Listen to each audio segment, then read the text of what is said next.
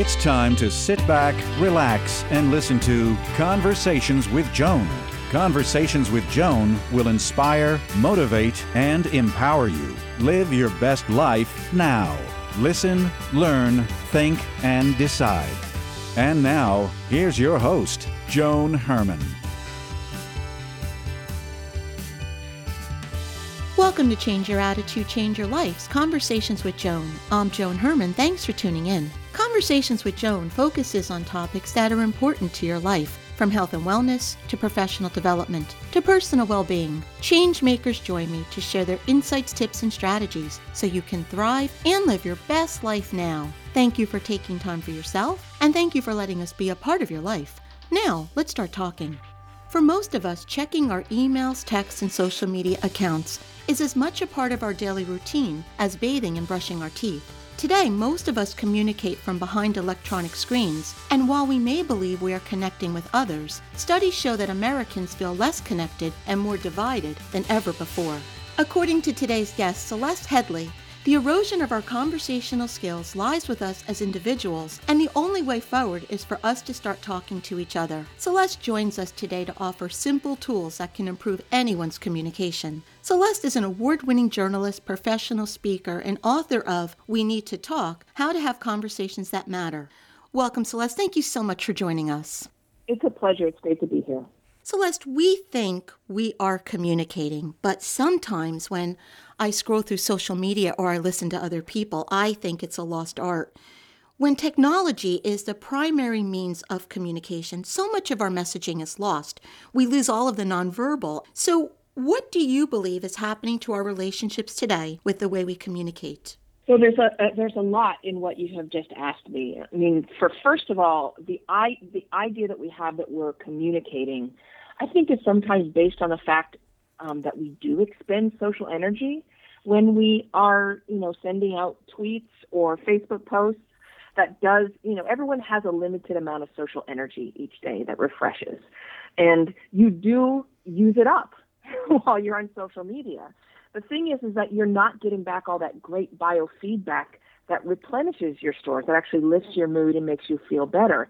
So after a day spent on social media, even though you haven't really been making an authentic human connection, you will feel tired socially. You will feel like you don't have any more energy to talk with a friend on the phone, for example.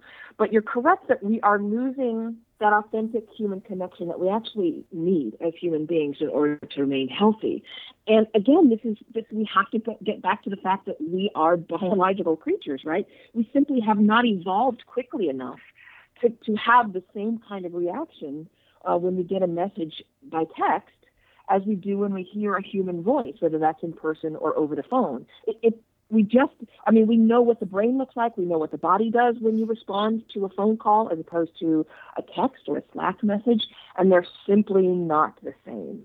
When you get a text or you see something that someone has written on social media, you know, I'm amazed at the way people speak to one another through these mechanisms you know when when you have to look at someone in the face and say something that might be not very kind and you watch the tears well up and you see the pain i just think it breeds a, a different way that you are connecting with another as opposed to just typing x amount of words and hitting send you are absolutely correct. This is why, you know, everybody wants to send their apologies by email or text. And yet the the reason that we do it is because it's easier. But unfortunately, that ease and that comfort robs it of its significance. And I'll explain.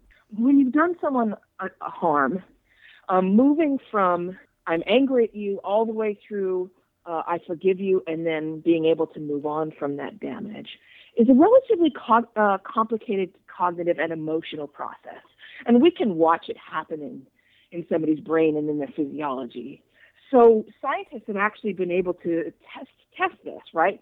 They can test um, the effect of an apology when you read it in any form, text, email, whatever, and they can uh, observe the effect of an apology when somebody goes to you either on the phone or in person and says, "I'm really sorry." I mean, the reason that we do it over over email is because it's really hard to face someone or get them on the phone and say, I'm sorry, you're afraid that they're going to be mad at you, you're going to afraid about what they're going to say to you. Um, and so we avoid that. However, that difficulty is what actually ends up making that apology worthwhile. When you are struggling for words, uh, when they can see your face exactly as you've described, when they see you struggling, it, it lights up the compassion center of their brain. I'm, I'm being simplistic here, but um, it lights up the part of their brain that's involved with empathy and compassion. And that begins that process that can ultimately lead to forgiveness and then being able to move on. Without that, you've wasted your time sending that apology by email. It's mm-hmm. had no effect. And the same is true, just as you imply, for pretty much any communication that involves um, real emotion. It's just not the same impact when you're not getting that that response, when you're not seeing someone's face, when you don't hear the the hesitation in their voice. Um, perhaps you don't hear fear, you don't hear uh, insecurity or anything like that. It, it removes all of that biofeedback that we spent 300,000 years evolving to pick up on. Um, you know, at one point I asked a scientist if at some point written communication would would at least equal verbal communication in terms of effectiveness, and she said it's possible in five to ten thousand years. So, if we are conducting most of our communication in a way that diminishes compassion and empathy, what is happening yeah. to us as human beings, and, and what will happen to our children if this is all they know?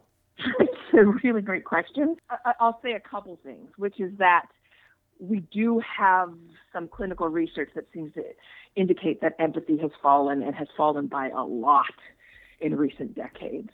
Um, so that's number one. And I, I almost feel like that's a no duh study, right? Like if I say to you, hey, clinical research has proven that people aren't as empathetic as they used to be, I feel like everyone's like, yeah, I know. Um, we can feel that change.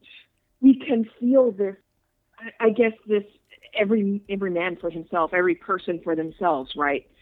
Um, which is our loss of our connection, which is horrible. I don't know what it means, and and it's bothersome to me because I don't think people realize that empathy is not uh, a soft skill empathy is not something that they teach you on Sesame Street and then you you you dump it as you become an adult. For our species, our species has never been able to survive and thrive alone. Ever. That's not how we work. We have always depended on community in order to survive.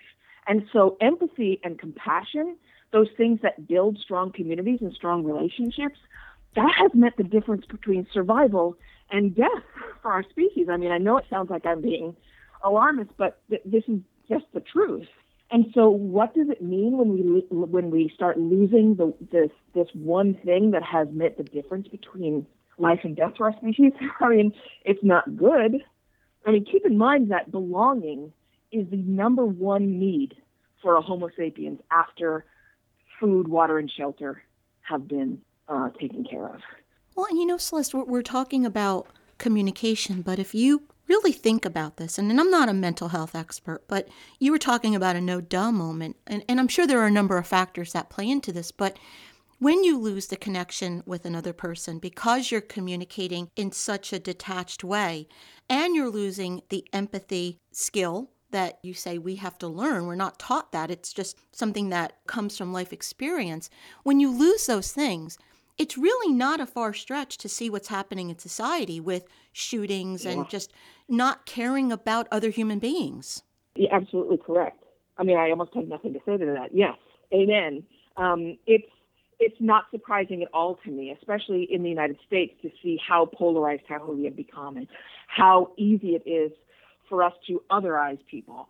Um, otherize means I see them as slightly less than human because they're not part of my tribe it, it, that's one of the things that human beings do for themselves in order to justify hating or possibly doing something awful to another human being is because you uh, classify them as not part of your group. Um, and then it makes it possible to do the to do damage to them. Um, so yeah, what's happening around us makes perfect sense to me.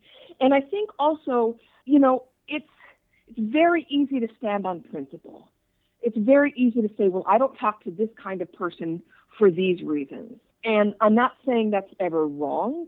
You know, it's kind of like whatever your excuse is for not going to the gym that day. It's probably reasonable, but also if you keep not going to the gym, it's going to ruin your health.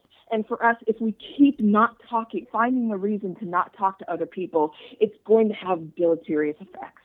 It's going to hurt us in the end. And, and we are going to separate, really separate into tribes. And that, that can only mean emotional violence and, and possibly eventually physical violence, but it's not good. Okay, so we've talked about some of the problems. Let's give our listeners some hope. How do we turn this around? How do we become effective communicators and solve some of the problems? See, this is a beautiful thing. It's so simple. I'm not saying it's easy, but it's so simple to fix this. Because again, we evolved for 300,000 years to do exactly what it is that we need to do. And there's really great support for the fact that, even the small interactions that you have with people, even if you need to stay six feet away. Um, waving to your neighbor gives you a, a mood boost. Smiling at someone on the street increases your sense of belonging and again, boosts your mood, lowers your heart rate, lowers your stress levels. Asking when you go in to get coffee, asking the barista about the weather or how they're doing. Even those small, short conversations ha- can have a big impact on your mood and your and your sense of community and belonging. So that's number one. But also start checking in on the people in your life. Right? I bet right now both you and I could think of either family members or friends that we haven't talked to in a really long time. Like make a list of the people that you feel like you should at least check in with every few months. And when you are sitting down and thinking, oh, I have 20 minutes, call them up. Don't shoot them an email. Don't shoot them a text just call them up and say, hey, I was thinking about you. Just wanted to check in. And even if you leave a voicemail, which I know a lot of people don't like, let them hear your voice. Um, so those are a couple things you could do immediately. But the, the last thing I would say is that uh, in order for a conversation to be significant to you and your body and your health, it doesn't have to be deep. Small talk is very, very healthy and you don't have to get into some kind of in-depth, long-term conversation in order to make it worthwhile. Um, you can have a 10-minute conversation about sports, about the book you've been reading, um, and that can increase your relate that can strengthen your relationship with a friend or neighbor or coworker, and also give you all of those um, emotional and uh, cognitive and physiological benefits that are really good. They're going to strengthen your immune system. I mean, who doesn't want their immune system to be stronger right now? When you're in a relationship with someone and to become a more effective communicator, I know I often hear people say things like, well, he should have just known how I was feeling, or she should have known. Mm-hmm. People don't know. So, how important is it for us to be effective in those settings? Yeah, I mean, you're talking about this this um, illusion of intimacy, which is a real thing. We tend to assume that the people closest to us know us better than they, they do, actually. Um, so yeah, they don't know.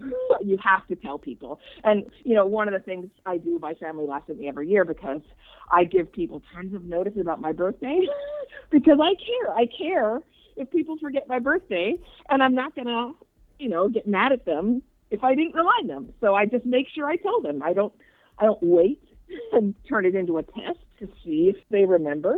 I just warn them way in advance. Um, but I would also say that the, the most powerful thing that you can do to increase your communication skills it does has nothing to do with talking. It's all about listening. Most of us are good talkers. So I'll give you a couple statistics here. More than four out of five people say that a past relationship has failed because of poor communication. And fewer than one in five think it was their fault. So it's a good it's a good bet that in at least some of these conversations or relationships where there's been poor communication, it has been partly your fault. So that usually means you're not listening as well as you could be. If you walk away from a conversation and all you're thinking about is, oh, I should have said this, and oh, I should have said that, and oh, I said that wrong, and you're not thinking at all about what you heard, that's an indicator that you're not listening, listening well. If you're going into conversations and all you're thinking about and worrying about is what you're going to say and not about what you need to learn from the other person, it's another indicator that your listening skills need to be polished up. I mean, it's the number one most powerful thing that you can do to actually change your communication skills. Well, if you look at today's world, Celeste, it just seems like everyone is just talking at each other and no one's listening. And, you know, yeah. I, I, put up a, a, great post the other day that said a, a, mind is a terrible thing to waste, that, you know, if you listen, you may actually learn something. And that mm-hmm. is, I think, if there's one thing that we all have to start doing better, and that's listening to one another. Yeah, I mean, in my original TED Talk, man, like seven years ago, um, I quote Bill Nye, who told a graduating class that everyone you ever you will ever meet knows something you don't. Right. Um, and that's a really great energy to go into every conversation with. I wonder what it is this person knows. You know, what if I came away from every conversation I had just a tiny bit smarter? Rather than, I mean, you already know everything you're going to say. You already know it, like by definition. So you're not going to learn anything from what you say the only way that you will learn is by listening to somebody else. Um, and that's sort of the, I don't know, it just feels like, I mean, you must get this all the time when you tell people what you do and they say, oh, I've always wanted to host a podcast or be on the radio. I mean, I hear this all the time. And I think to myself, God, we've got an entire world full of people who think they're talk show hosts. Right. Like everybody thinks that. But what they don't realize is that to be a really great interviewer, viewer, it's your listening skills that have to be strong. That's the hard part is really listening to what people say. And do you have a strategy that can help someone be a better listener? I mean, there's a there's a lot of them, and it turns out that um, we do not improve our listening skills unless we're focusing specifically on improving our listening skills, right? Like a lot of schools don't teach listening, even though they'll teach public speaking, because they assume you'll learn listening in math class and in history, but it doesn't work like that. You mm-hmm. have to mm-hmm. be consciously working on them. So here's a couple things that you can do. Um, first, the most important thing is to let go of your thoughts. The thoughts that are going through your mind are always going through your mind. They're not precious. They're not magic. You don't need to hold on to whatever that random thought is um, until they stop speaking so you can articulate it, right? We spend a lot of time not listening so that we can hold on some thought that came into our minds or some memory or some story. So that's the very first thing is to learn to let go of that stuff. The thoughts will come into your mind, and you have to discipline yourself to learn to let them go. Um, the next thing is discipline yourself to listen all the way to the end of what someone's saying. So if you make it a practice to respond to the very last thing that someone said, um, it will force you to listen all the way to the end, as opposed to hearing the first 10 seconds, deciding what we want to say in response, and then hearing nothing else. The third thing I would say is that start listening for the meaning of what someone's saying. None of us are perfect in how well we articulate our thoughts or our ideas. And so assume that somebody is telling you something for a reason, that it's important to them for a reason, and start trying to listen to that um, that deeper underlying message. They're talking to you about, I don't know, what they cooked the other night. Why? Like, what's going on there? Why is this important to tell you? Why are they telling you this? And start listening for that and asking questions about that, that underlying meaning, instead of getting wrapped up in the way they say things or the words they use. Celeste, that's such great advice. And if our listeners would like to learn more, you can get a copy of We Need to Talk How to Have Conversations That Matter. And you can visit celesteheadlee.com. That's H E A D L E E, celesteheadlee.com. Celeste, in our final moments, what's the takeaway? What do you want to leave our listeners with? Um, the takeaway is that you're missing out on a lot. You're, you have been missing out on a lot by A, not engaging people in real conversations, and then not listening to what they're telling you. So if you have a fear of missing out, if you suffer from FOMO, put the phone down and actually talk to another person because you have no idea how much you've missed. Celeste, thank you so much for joining us. It has been such a pleasure having you on the show. Thank you for having me. It's been a joy.